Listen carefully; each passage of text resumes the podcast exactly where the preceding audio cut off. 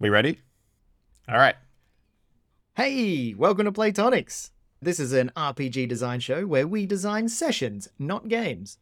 I'm Jordan. And I'm Rocky. Uh, and we both spend a lot of time in our day jobs designing and facilitating experiences for people.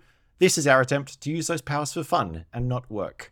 Every week, we pick an iconic genre or an IP and we think about if we were players, what would it have to look like for us to have fun with that session? And then we work backwards to figure out what should the game master prepare and have ready at the table. So, Jordan, what are we talking about this week? I'm so glad you asked. For this week's topic, we've chosen westerns. Pew, pew, pew, pew. There is a visual and audible tumbleweed blowing across right now. We are setting a scene. Everything is dusty. There's almost no plants, it's all scrubland. Well, that was terribly out of tune.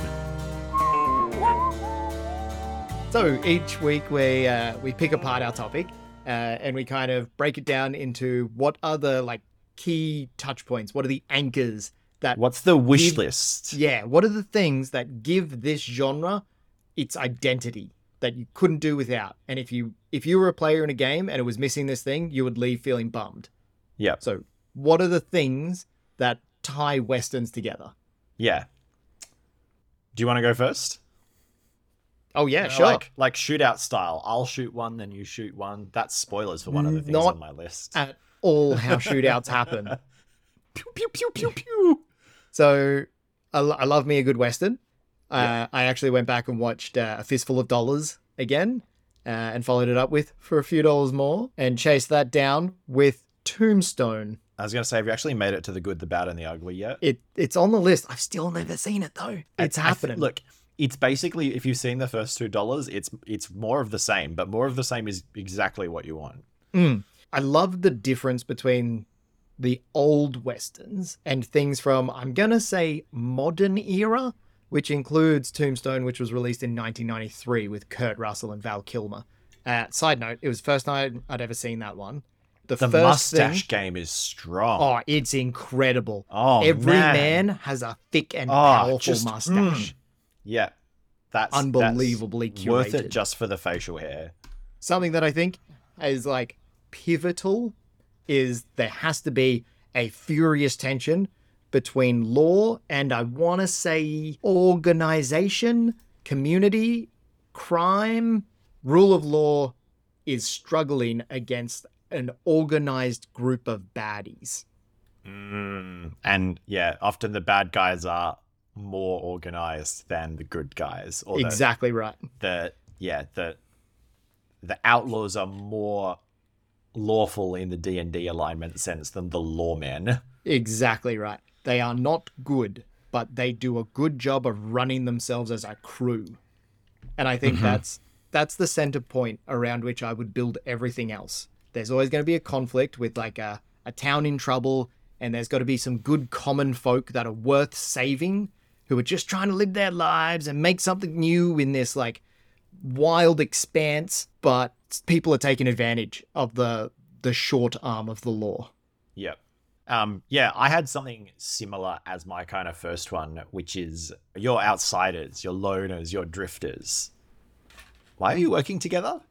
Like it's the the hero in these movies, and they are almost all movies. The hero is a lone wolf, uh, sometimes with a sidekick, but we don't really see bands like we do in, I guess, traditional D and D games, right? Like you don't you don't have a pack or a, a crew of four or five people necessarily as the protagonist.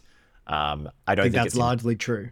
yeah, I don't think it's impossible to have that. Um, stuff like the Hateful Eight comes to mind, um, and from the the the look of Tombstone, it looks like they've got a foursome going, which is Yeah, the way they pulled it off in Tombstone is Doc Holliday's kind of like the traveling scoundrel, and Hmm. Wyatt Earp and his brothers are rocking up to town. so it's like it's not unheard of to have a a posse, a squad. Um, but I think it's I think it's an interesting challenge for how It kind of goes against the basic trope. yeah the, Western. basic trope of the the lone wolf and maybe the And- the sidekick, the butch and the sundance, if you will. Yes. I think it's a great one to pull out early on and something to definitely address with your players early because playing with a team of lone wolves fucking sucks. It is the worst experience to have everyone be the cool, moody guy standing off in the corner, being like, oh, I'd never work with you. There's got to be something in it for me. I think a lot of that is kind of table stakes for the kinds of interesting games that we would hope people go off and play after listening to the show. Um, but yeah, it is always a good idea to make a character who uh, has a reason to be involved with the other characters at the table, right? Like it's a a small conceit that makes a big difference to the game actually being fun is that if you are someone who, if not uh, plays nicely with others, and at least plays interestingly with others, and it really leans into a lot of things that you would use as like motivations for the characters as well. The bad guy's always like captured someone, um, killed someone, has something you want, has framed you for something. Um, there's probably like a wanted poster involved, and you, Depends on how much they control the town. yeah. Uh, sometimes and- they're just running it. well, yeah, and that, but then then it's your face on the wanted poster, right? Like, Yeah. the wanted poster is just such good set dressing to display what the status quo is here. It tells Yeah. you exactly who's in charge, who's paying the bills for when that that bounty comes in. Like it's real clean storytelling. Yeah, it's super sort of versatile in that you can be the hunters or the hunted, right? Like, as the player, you can be the one who's on the poster, or you can have the poster, or you can be out to get your name off the poster. Yeah. I think if I was a player and there wasn't a bounty available, I would be pretty disappointed. Hold on, I think I, I think I have I think I've got something here. Go for it. Um, when we're talking like driving forces, things that make the characters want to go off and do the adventure. All right, are you ready for this? I think I am. Rescues. Yep. revenge, Yep. redemption, Oh, that's nice. and retirement. Yeah, that was good and clean. Yeah. I actually wasn't ready for it. like that's all Clint Eastwood wants, right? Like all he wants is to be allowed to retire back to his little his little Mhm. plot. And people keep coming and getting him to solve their problems. But like that's all he wants. And that's especially true in the second film. In For a Few Dollars More, he's literally doing it for the money. The whole thing is just about him getting the money, and he kind of escalates along the way what course of action he's taking because more lucrative things pop up. Yeah. And but it's it's never just we're doing it for the money so we can stay in the business and get more money, right? Like that's why the bad guys are doing it. The good guys are are always after the money because it buys someone's freedom or it buys them their land or it like Mhm. clears their debts. Like you want the money for to escape this life, right? Like Yeah.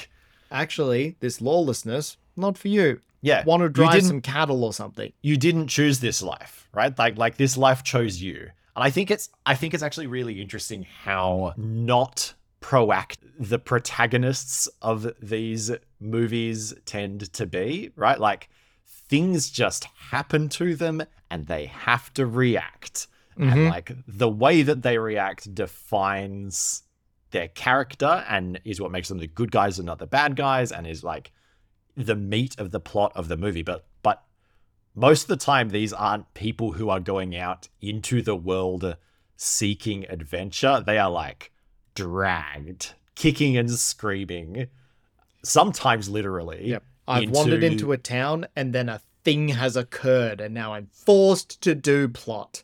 They're basically everyday people who happen to be really good at gun. So Um, good at gun though, eh? Also, Clint basically- Eastwood, good at a horse as well. They also everyone can inexplicably ride a horse and that's like that's fine that's just a given um It's like now, but they almost everyone can drive a car. Yeah, everyone could. Well, yeah, I suppose guns People are like are that too. better at driving car than other. Hmm. Not everyone good at car. And where there's disparity, you can play that off as an encounter. Yep. Um. But yeah, I think the fact that they didn't choose this life is probably a good starting point for when when your players are kind of making their characters. It's like, why didn't you choose this life? like, what has dragged you into Yeah. this underworld, and and what's your plan to get out of it? Like, I would want to know that, like, if I'm GM in this session, I want to know that ahead of time because that's going to be the the cornerstone upon which I build the plot. yeah, Like, I'm going to build an inciting uh, event that is going to directly key off that. And it's if it's just going to be like, I can't see someone, uh, I, I can't see one of the common folk get hurt. I can't see people crushed by power. Uh, then I'm like, well, bingo, that's what I'm going for. Someone is going to get kidnapped, or they're going to like steal the mayor's wife, or something like that. and, I think if it's, it's, going to be, I want big money because I want to retire, it's like, boom, that's easy. Shooting fish in a barrel.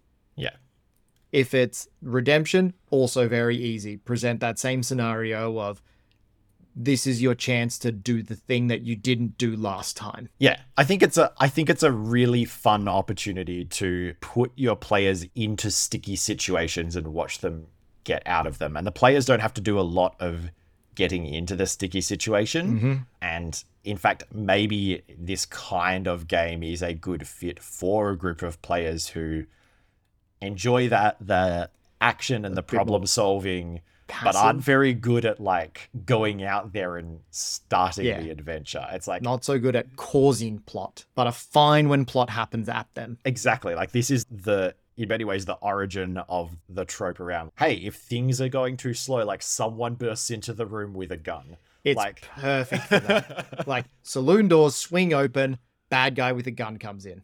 yeah, just start shooting up the joint. What are you gonna do? I would be disappointed if I didn't get to start the game by walking in through saloon doors. Mm-hmm. Um, and I would be disappointed if there wasn't a shootout at the end. I'd be disappointed if there was not a wanted poster somewhere along the way. I thought you were going to say, I want to come in through a saloon door and I want to go out through the window. I mean, yes, ideally.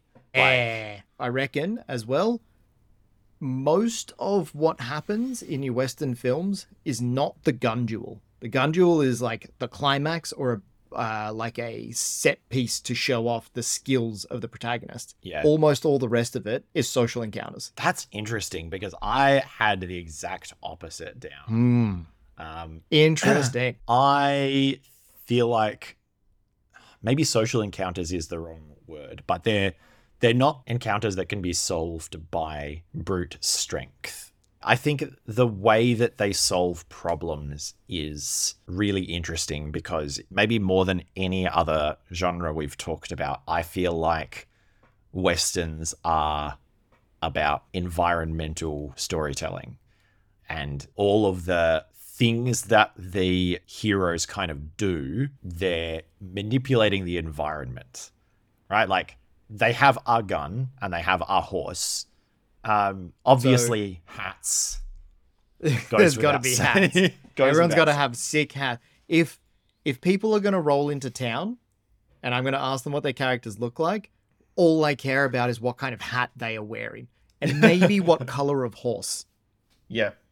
because nothing else really matters. It's like brown horse, wide hat. You, black horse, tall hat.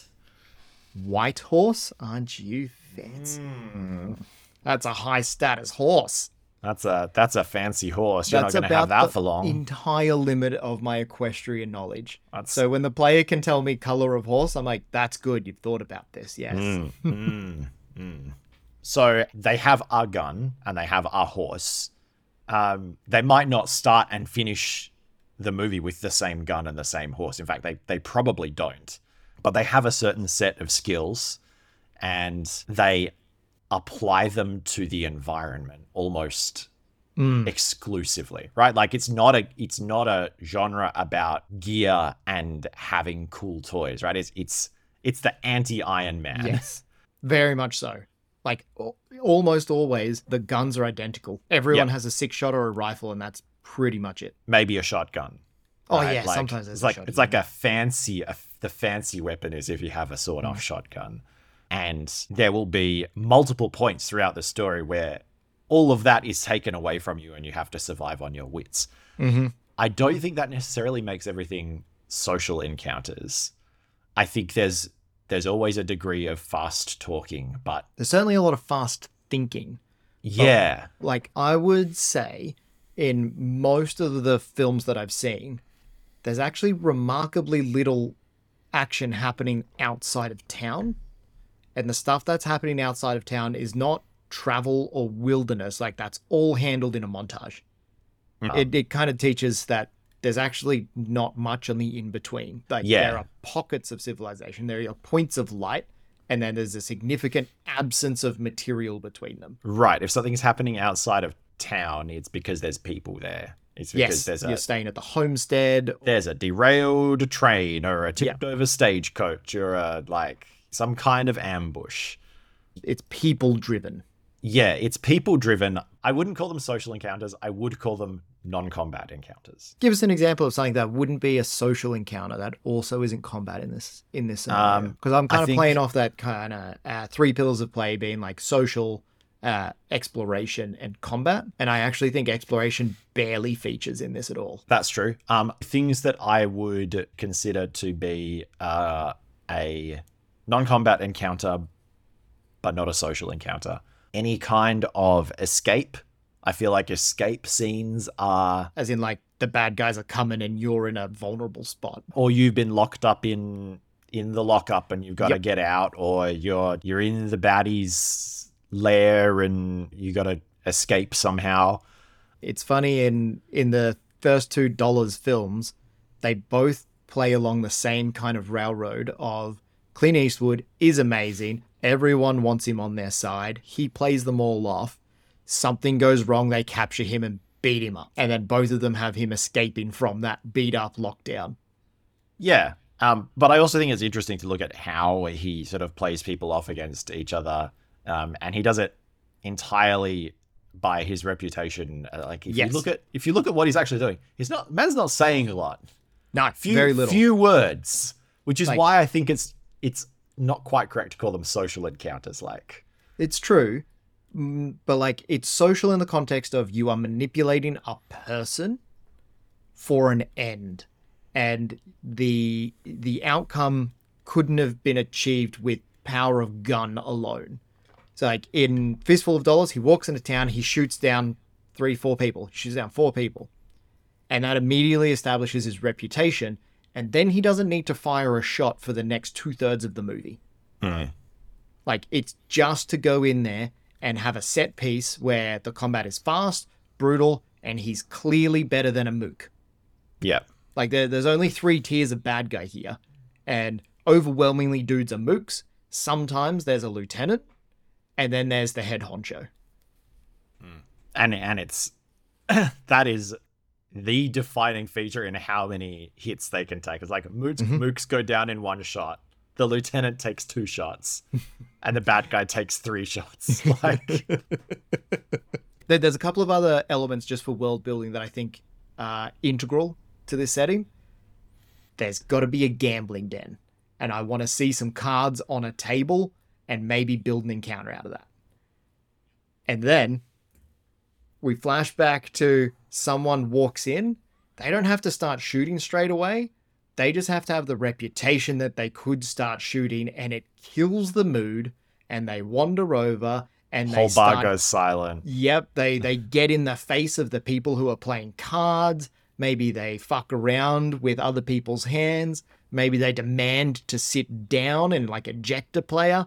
But it's like hard tension enters the scene. Yep, absolutely.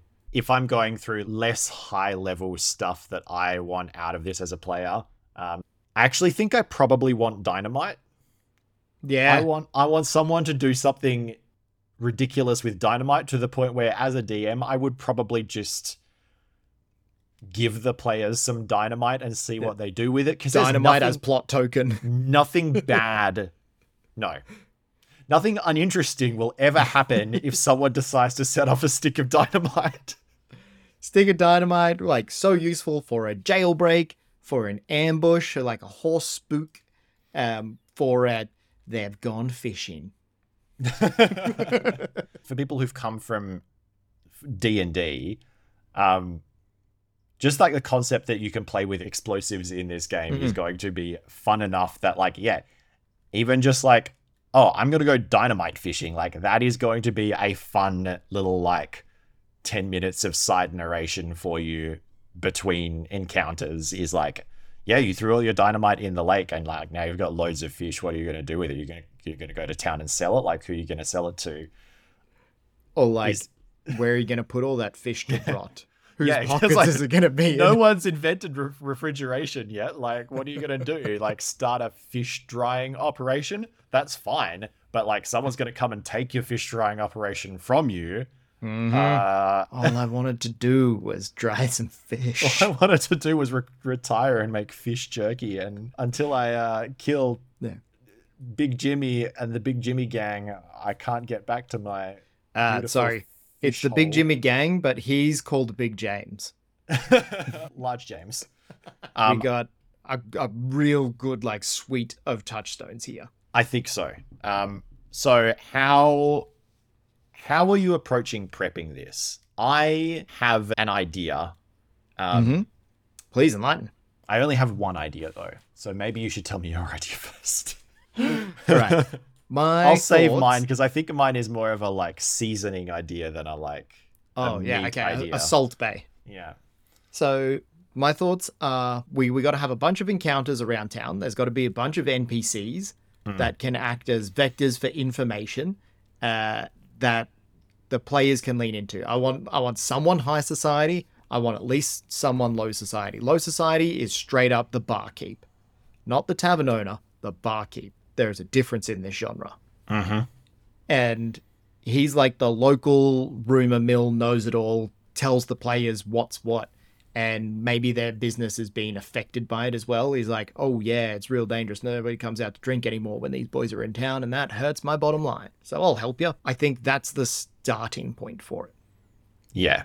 then I want to have a gang that's too big to be solved with violence straight off. And I want to set up a bunch of encounters where small groups of that gang can be encountered and dealt with in like piecemeal fashion so that it opens a gateway to the big bad guy. The big bad guy is effectively untouchable in this setting until you deal with a bunch of his minions. So we we get a bunch of clues about where they tend to hang out, uh, or if there's like a shipment coming into town that's likely to get robbed by them, like some location vector to point the players towards and have them encounter it. We have like some tension builders with like a game of poker where the stakes are high for some reason. Where maybe we build that in as like if the if the players win this, it's really going to make the bad guy lose face in front of the townspeople Yep. where everyone else lets them win. But the players can win the hearts and minds of the town, which becomes a resource they can tap into. Yeah. Or they're out of towners and they don't know that you're meant to let, you know, large James win. And so they just like happily win a game of poker and then it's like, oh, you've messed up now. I loved it in Tombstone. Doc Holliday is renowned as like an excellent poker player. He just plays for 36 hours straight, always winning. He's fantastic at it. It's never addressed whether he's cheating or not, which I love. I want to have locations that I want to be relatively fleshed out where I think the players are going to be spending a decent chunk of time would be the saloon. Mm-hmm. Uh, would be like the location of that first potential combat node, which might be a like ambush or counter ambush setup. I want to think Yep. like a couple of things about that in my back pocket. Uh, and whether that's going to be a stagecoach or a train, or it's going to be they know there's like a gold nugget or silver nugget has been found at a particular claim and they're going to steal it. Like, whatever it's going to be, I'm going to build out enough detail around that so that I can fluidly like hook the players in and assume that they will go there. Mhm. And I'm going to want to have a bunch of NPCs around town that tie directly into those players' hooks. So if it's going to be like they want, they're only after the money, I'm going to have the sheriff who's like responsible for fulfilling the bounty. Mm. If it's going to be the uh, like redemption or like they're just lawful good people looking to help out, it's going to be like the heart of gold NPC that's going to get like their hooks into the players and Yeah. then be I feel like school teacher kidnapped. is a good choice. School teacher's great. yes, the only one in the frontier town. Oh, that's fantastic. Uh, I If- stole that like directly from uh, perhaps the greatest Western movie ever made, Back to the Future Part Three. oh god, that's atrocious. I mean, I don't think it is. If you're looking at something that very effectively identifies and deploys to great effect That's all of the. Western tropes, Pulls out all the tropes and makes Um, them fit. That's uh, that's totally fair. it's entirely unoriginal, which is fine because it doesn't have to be because that's not what it's about. It's not what it's trying Um, to do. Yeah. Um, other NPCs who might be useful, like if if your people are motivated by rescue, you got to give them someone worth rescuing. Mhm. If you're going to give them uh, something for redemption, you got to put them in a situation where they can allow themselves to be redeemed and give them the NPCs to support that. I'd have that at the table with me, prepped ahead of time, along with maybe just like a bunch of descriptors that I can throw together to form up some NPCs on the fly. We got to prep the lieutenant. We got to prep the big bad, and Oh, yeah. we have a bunch of faceless, voiceless mooks. The mooks only show up to go whenever the big bad does anything. Yeah. Like I like they to give them a- personalities, They get one defining feature. which, Like- which is like a physical aspect, right? Like, yeah, it's like he's smoking a cigar. She has a bandana over her face. mhm. He's got a, a a hat that's big, even by the standards of the old west. It's a big hat. It's got a lot of holes in it from where bullets have missed his head. They get one defining feature. Physical descriptor because they are fodder. Oh yeah, they're They gonna die plot straight fodder, away. and their whole point is to eat a bullet later. Yeah. But they come in and they they they are the uh, the strength of the big bad. In all of these films, people aren't running for cover. They're just standing in the middle of the fucking road shooting each other. Yeah. Like it's so rare to see them do anything tactical. It's all about the machismo of like wandering into the middle of the space. Like the bad guy has the good guy pinned. He gives him the gun and they say, "We draw at 3." Yeah. Like it's not about just like killing the like there- there's there's a small Like a amount of weird honor. sense of honor. Yeah. That that is like super warped and poorly implemented, but when it matters, because the player characters matter, we pull it out. Yeah. It doesn't matter when it's a random townsfolk. They just eat a bullet. But for some reason, the player characters are special and they're worth killing the right way. Well, yeah, it's because they uh they had their curiosity and now they've they've earned the bad guy's attention. Yeah. I'm really glad that you said that because that's quite a meaty like we got some scenes, we got some ways that the Mhm. scenes are linked to each other. We almost always have this like starts as a tense social scene and then the tension kind of boils over. Yes. That Um, something happens where it's either like a dramatic diffuse or all hell breaks loose. Yeah. So we're always like ratcheting the tension up in the scene until yeah, either there's a there's either a bang or a whimper. right?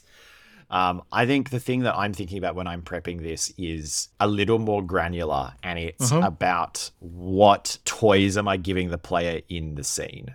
So I think westerns encourage you to play The with the environment. Yes. And so the things that I'm prepping is like, what am I putting in the scene so that when the action starts, whether that is a gunfight or a bar fight or an escape scene or a chase, like, okay, what are three things I can put in this scene that a player can manipulate? What are three features of this environment that I can pre describe or pre generate that are going to be fun for the player to interact with? Um, and it will be things like you're in the saloon. It's like, okay, well, there's a bunch of whiskey bottles behind the shelf, obviously. Um, and it and it is obvious, but if you don't make a note of that, you're not going to remember to say it. And if Mhm. you don't say it, the players won't interact with it. I mean, we're literally, I think, in some cases, seeding the scene with Chekhov's guns, right? Like, yeah, Yes, there's an old there's an great way of old it. rifle behind the counter. Like, if a bar fight breaks out, like th- there's gonna be a scramble for the old rifle behind the counter. There's a set of stairs, like someone's gonna go up there and shoot down from the balcony. I was thinking the balustrade for sure. Someone's going to fall through that balustrade at some point. Right. It's like if you describe a, a window, someone gets thrown out the window. If you describe a horse trough, they land in the horse trough. Like it's about seeding. Oh, if there's a spittoon bucket on the ground. Someone's Oh. face ends up in that. right? And it's like it's all of this stuff that you're not gonna think of once the action breaks out. And so for me as a DM, I want a, just a little checklist of like what's in this scene that is interactable. And I'm very happy for the mm-hmm. players to come up with their own, but I always want to. Present them have- with yeah. a menu of options to select from as well. It's so often mentioned about how, like, oh, the terrain is like the third combatant in any combat scene. But actually, in, in a, a lot of very simulation y games, it's hard to action the environment in a way that's better than the toys that your character has on their sheet. I think it'd be fun to maybe, maybe this is something that makes it to the show notes. Uh, maybe we could throw up a couple of tables for like a couple of very generic settings like the mine or the saloon and just have a bunch of cues that we can slap together uh, and the GM can kind of roll up their scene out of. Yeah, I love that. Um, I think that's a that's a sick idea. Uh, if we get around to doing that, that will be in the show notes. If we don't get around to doing that, possibly even more fun for you is to go and watch a western because they're they're real good. Go watch a western and just like make a list of all the stuff that they use because there will be a bar fight scene and they will like everything that you see on screen in the scene like if it's visible on screen like it will get used in the fight so yeah that's kind of my thoughts on prepping this which i'm really glad kind of complemented yours because yeah. you you definitely went for the macro prep and i was like no micro Yes, prep very much. Like I, I tend to sit at that layer up top and having these uh, little details to fit into it all is really, I think, what sells good prep. I think it is a thing where prepping actually makes a difference because it is hard to come up with what are 10 things, like on the spot, what are 10 things that are in this room that the player could use. So it's one of those spots where five minutes of prep when you're relaxed is going to make for a much better scene when you're in the middle of things. And they don't have to be tied to a specific place, right? You could just have 100 westerny objects and they could be in any room um, because all of the rooms are basically empty rooms with floorboards that are defined by what is happening in them um, because this is a frontier town with one street and it was only built last week and And it's certainly not big enough for the both of us. yeah, I think prepping can still be fun and it can still be productive, but like you got to focus on prepping the stuff that's actually going to I think make a difference and you you want for everything that you prepped to come up in play and then by the time you reach the end of the session your prep is completely like used up. like your bingo card of bits. yeah, you want it to be I think you know what? Here's the an interesting ideal case, I reckon, is that all of your prep is utilized. It's the um, the platonic ideal, if you will. I like that. Um but uh, like we always strive for it, but it's so difficult to pull off without just like ham fisting it into your player's face. Um, here is an interesting way of framing it for you. Um, we have said previously that character sheets are a player's wish list, right? Like if something is on their character sheet, they want to use it. What if prep is the game master's wish list? Right? Like I've prepped a spittoon bucket. I'm going to put it in this scene because I want to see somebody get It's gonna end up on their head or their foot. yeah. um, and that's my like wish list as a GM is to see all of these things put in a scene and used, but I'm not deciding in advance which scene they're gonna Yeah, go into. This this style of prep I think fits really well for being the structural backbone that allows you to improv effectively at the table. Yeah, exactly. You you want to have lots of toys, the same way you want to give your players toys on their sheet. Like you want to give yourself some toys to play with, and it's easier to make your toys in advance. Maybe like drop in there a dozen different ways to find a stick of dynamite. Stick of dynamite, give it to the party, see what happens. I, I actually genuinely love the list of like, here is a list of places that someone has just left a stick of dynamite. And if you look there, you'll find it. Yep. It's like If the players go searching, they uh, will find like it. underneath the bar. Yeah, there's a stick of dynamite there. Like Yeah, in- it was from inside one of the, the- guys at mining hat, tenant like, who oh, yeah. came in with it one night and then left it behind or something, or, or was taken it's off. in the lost drunk. property box. Where We've got like a left shoe, an old gun with no bullets, and this stick of dynamite. yeah. Those are your three actionable elements in this scene. if we were get getting right into the nitty gritty of like how do you prep, it's one that lends itself very well to little index cards on your side of mm-hmm. the the screen if you use a does. screen, and on the player's side of the screen, so easy to make props for. It's so empty, so easy to, and I have I have done this. One of the very first games I ever GM'd, I made a wanted poster, and that was the thing that like started the the game off. Was like you hand him a wanted poster, you've given it the tea bag and like done a little burning around the edges. the teabag is a different verb to how most gamers would use it, though. yeah, you give your wanted poster a good tea bagging. But yeah, it's so easy to do props for. It's so easy to find again, if we, if you're talking about like they're playing poker, so easy to have some poker cards. Yep. This is one of the things that I was thinking about leading up to this. I don't know if I would play straight up poker. Like it's its own game that might not. It, it's very much built on player skill and not character skill. Oh, and I think think it's- it's absolute sacrilege to resolve a card game in fiction with a dice roll. For sure. Um, I think this is a thing where you come into the game in the middle of the game, um, and you as the GM like fix all the players' hands. Oh, that's a good way of doing it. So you it decide who's got two pair, who's Oh, got a straight, who's got a flush, um, And and oh you man, you go around the table and like introduce everyone introduces their character as they reveal their hand, and that tells you something about their character as well. Like, are they a sore winner? Are they a a good loser. Like, then you as the GM reveal yours, and maybe you're playing the villain or the henchman. That kind of becomes your like little kickoff activity. Is you are all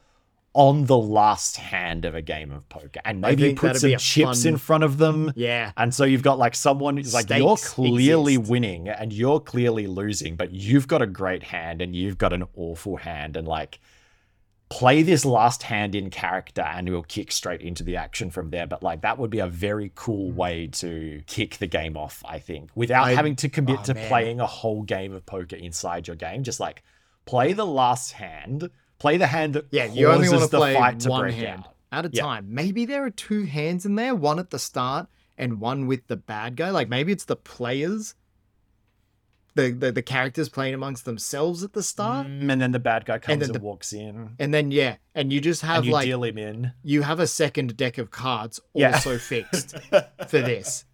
I Yeah. think that would be sick. Um, I also love the idea like this is how you find out a little bit about your characters. I would use that as a prompting question to my characters to be like, how how well would your character deal with winning at a card game? Mm. How would they deal with losing? The other fun thing you can do with uh, cards, and we're skipping ahead a little bit into system chat here, but I think it's adaptable enough to be worth pulling out separately.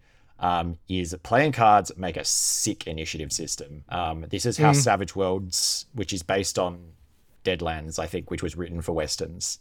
Savage Worlds does it, and everyone just draws from a deck of cards, and like high card goes first and it's a very it's really really fast. It's way faster than rolling dice because everyone has it written down already. Um, and it's it feels much better in universe than than rolling. And you could put it you could slot that in as your initiative system. I think into almost any system to give it a little bit of flavor. Um, so in any game that uses initiative I would consider swapping whatever that system has out for like a deck of playing cards, and everyone draws high card goes first. Yeah, you just have to avoid the people who are going to be like, but I have plus four to my initiative. Great, draw four cards and pick the highest. Fixed. That's not bad. Yeah, that's pretty. That's pretty quick and easy. Yeah, I just came up with that on the spot. Don't mind that as a mechanic, hey? I love a draw several keep X, like Yeah. draw Y keep X. Yeah. And Um, look, if you wanted to riff that, and, and again, totally, total scope creep here, but if you, I think that would be really fun to riff into a full on core resolution mechanic. Is like you draw, start of combat, you draw a hand of five cards, and you've got to choose how you play them throughout the combat to like. We don't design Figure out. games, but maybe we design don't this design game. Games. right? All right. All I think we've we've covered most of the things, right? We've got a good setup. We've got a couple of good setups actually. It's either like walking in through the saloon doors, spurs a chinkin, or it's last hand of a poker game. And we follow on with like an interaction with the big bad that shows them in their element with all of their goons around, uh, terrorizing the people. And then the inciting incident occurs of they steal the thing, or you find out about the ambush they're laying, or you see the wanted poster. And then we jump to like, how can we get rid of a bunch of mooks? Like, what's a good way of thinning the herd so that they have a plausible chance to fight the big bad? I think this actually lends itself quite well to a a little bit more of a sandboxy or like points of interest sandbox mm-hmm. with points of interest Or a scattered point around crawl, it. if you will. I'm just I'm just I'm just not everyone knows what a point crawl is. Google the the phrase point crawl. There are some excellent written pieces about it, and it's such an effective way, a very fractal way of organizing it. It's actually very similar to how Red Dead Redemption does it, which is that you have a big map, you have a lot of quest markers spread all over that map. Some of them tie into the central plot, mm-hmm. many of them don't and are just interesting things that you can do. And there's there's there's often little vignettes that are really just there to be fun and exciting and show off the character's expertise or uh, marksmanship. Like there are scenes in westerns that don't advance the plot at all, or Oh, if they do, it's in like a meandering way. And Yeah, so I think super loosey goosey, especially the ones from like seventy years ago. Yeah, and it's it's it's a genre that exists almost purely on vibe, and then like you happen to stumble into the enemy's lair at the end, um, and maybe there's one or two spots along the way where you've like skimmed back past the main plot, but it is mostly the characters making their way through the world and dealing with the problems that crop up because of who they are, um, and. I don't know the like the bad luck that they've collected, right? Like that, like this this stuff just keeps happening to them. They're an attractor, right? They're like a chaos attractor. In the You know what I think it is? It's the they are clearly competent, and so will always be rewarded with more work. and like they walk in and people are like, "Man, the status quo sucks. Look at this competent individual who's just Can walked into you the town." solve my problems? Ah, I'm gonna give them more work and emotional burden to make the sure they do it. Yeah, and it's like it doesn't matter how hard they work; they're never going to be finished, right? Entropy only ever increases. Only ever increases.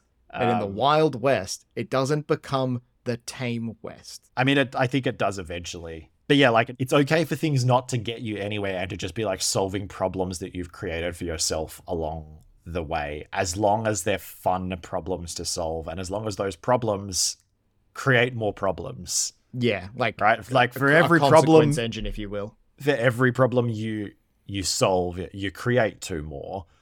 And that's just your lot in life as a, a protagonist, I think, is is that I you think. will never dig yourself out. This is a fantastic time to segue into what system would you run this in? And I would choose Forged in the Dark, which is a consequence engine. Tell me more about that. people think that it's a like Forged in the Dark built around Blades in the Dark is about you know it's a heist engine. Oh no no no no no! it's a consequence engine. And I think that ties so well to everything you just said. It's such an easy way for the actionable elements of the environment to come into play. For those who haven't seen Forged in the Dark, I highly recommend it. You should really get on that wagon. But there are two axes of results there's position and effect. So you've got this kind of matrix where it's like you can be in a desperate position but have great effect, which would be like you're on the ground, the six shooter is in your hand, but you've uh, got a clear shot at the bad guy. That's a desperate position where the consequences are high if you fail, but great effect because it's going to succeed to the nth degree. And it encourages the players to move around the fiction and play with the mechanics to increase that effect level often by putting themselves in worse positions. I think the Dark can run this great. That surprises me not at all. What are you Um, going to throw out? So I was going to suggest Savage Worlds, but I just went and got my Savage Worlds book and I forgot how many rules there are in it. Having a um, lot of rules, not too bad. Yeah, but it's not the fun kind of rules. Um, Never actually I played might- Savage Worlds. I might have to try running it again, but it's got. I'm like, as soon as anything has rules for like more than one type of being in cover, I'm like, that is too complicated. but there are things that I would crib from it. The initiative is card draw that I mentioned before. Absolutely would keep. Mhm. The they have a really good system where it is basically what you described as like the heroes, the lieutenants, and the mooks. Um, it has a system where they call them wild cards. That's the the characters, and then there's Very- they literally just call them extras. other other That mooks who can die Hard into the cinematic feel. yeah, it does.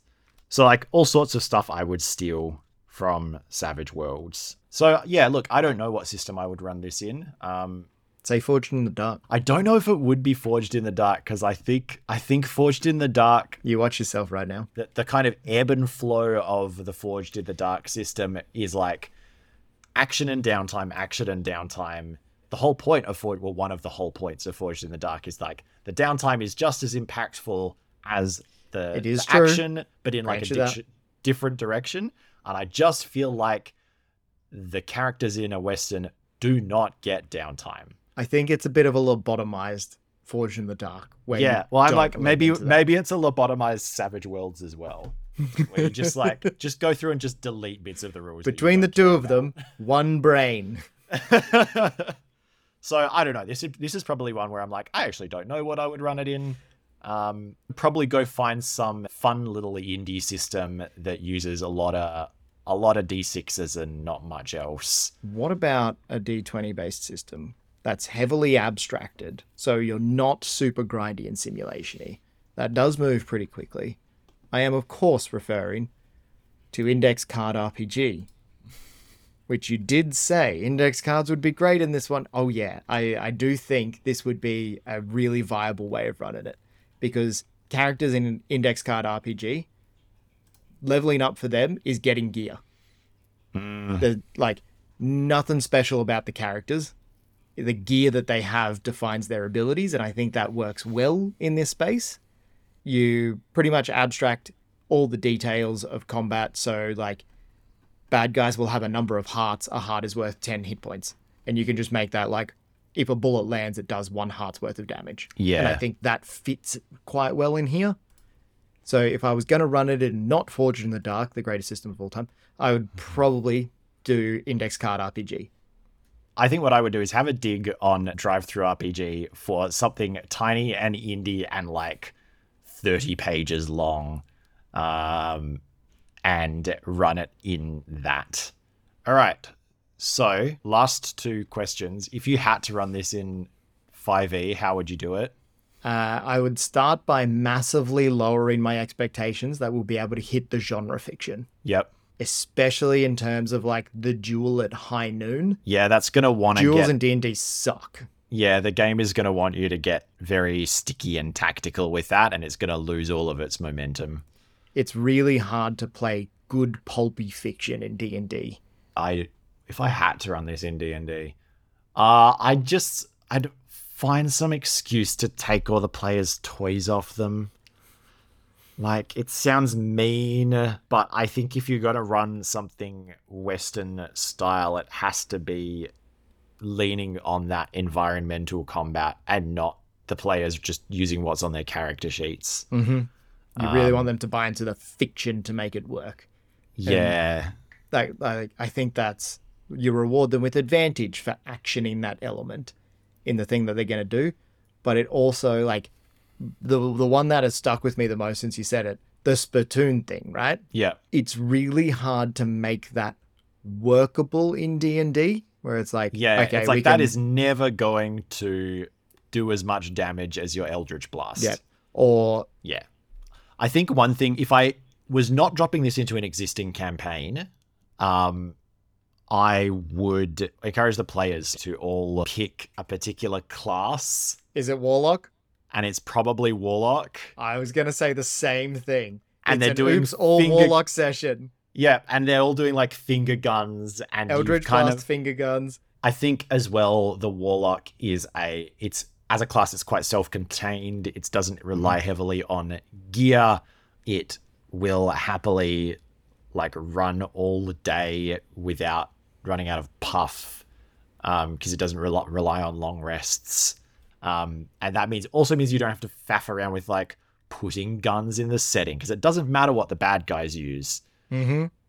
Maybe they're using crossbows, or maybe they're using their own magic and it doesn't matter. Like, it doesn't matter what is happening mechanically on your side of the screen. Actually, it's all warlocks under the hood, and everyone's just throwing eldritch blasts at each other, and Look, it just it's just refluffed. I But think it's I went into this super skeptical. I think I would actually play a one shot of Oops All Warlocks. in a Western setting. Like, I think Yeah. it. I think it works. I think that the features of that class actually help you tap into some of the vibe of the setting, which is the self-contained hero. Um, yeah, that's how I would do this in 5e. Is oops all warlocks. Oops All Warlocks. I have um, already the gunslinger, the the martial gunslinger. Yep. I have an oops all bards game coming up, which I'm very excited for. Sounds heinous. Yeah, all all faces. It's good. it's going to be great. Um. So last question: Mm. Would you run this? I would absolutely run this. I Yeah, think this too. sounds like a really fun time. Like- I want to do the poker thing. Yeah, I really want to do the poker thing uh, just to see them play out that last hand at the table and talk shit to each other and like really like ham up their characters. Yep. I think it'd be so fun. I would do it as well, and I would probably, possibly even consider running the Oops All Warlocks version because I think I think it's a good gateway drug. I think westerns Yeah. in general are a good gateway drug into trying to do non-traditional uh, RPGs or less traditional RPGs and trying to tell less like linear fantasy stories. For me, westerns. Uh, because I watched my first western after I played my first D and D game, and it was the first time I saw the kinds of adventures that you kind of expect from a D and D character, the the sort of shenanigans, uh, skin of your teeth, escapes, all of that kind of stuff. And I think critically, it was like, oh, the thing that I like about D and D is not the setting; it's these encounters, these like interesting situations where where every scene in a western is like, here is an interesting situation that, as you said, is like not stable and like how has the player's mm-hmm. arrival destabilized the situation and and what happens then how do they deal with the problems that flow out of that um and and so on. And so it was the first time I'd kind of seen that storytelling happening outside of RPGs, um, but also the first time I twigged that like, hey, fantasy doesn't have a a complete monopoly on this, and in fact, maybe this would be less interest. Oh, and in fact, maybe this would be more interesting without the wizards and shit. Um, Without the reality warpers, yeah, which is like that's that was a bit of a mind blower to me because Like, I so much I of the time magic is was- the get out of jail free card. Yeah, and I thought the like the magic power fantasy, um, you know, the the RPG equivalent of cool special effects is what I was in it for. Um, and it's like, no, it turns out what I am in it for is like running away from things and diving over walls and like doing Sharing the shenanigans. Funny one liner to your Yeah. counterpart. um, which I think really influenced the way I play my characters. Not so much the way I plan my games, but absolutely the way I play my characters.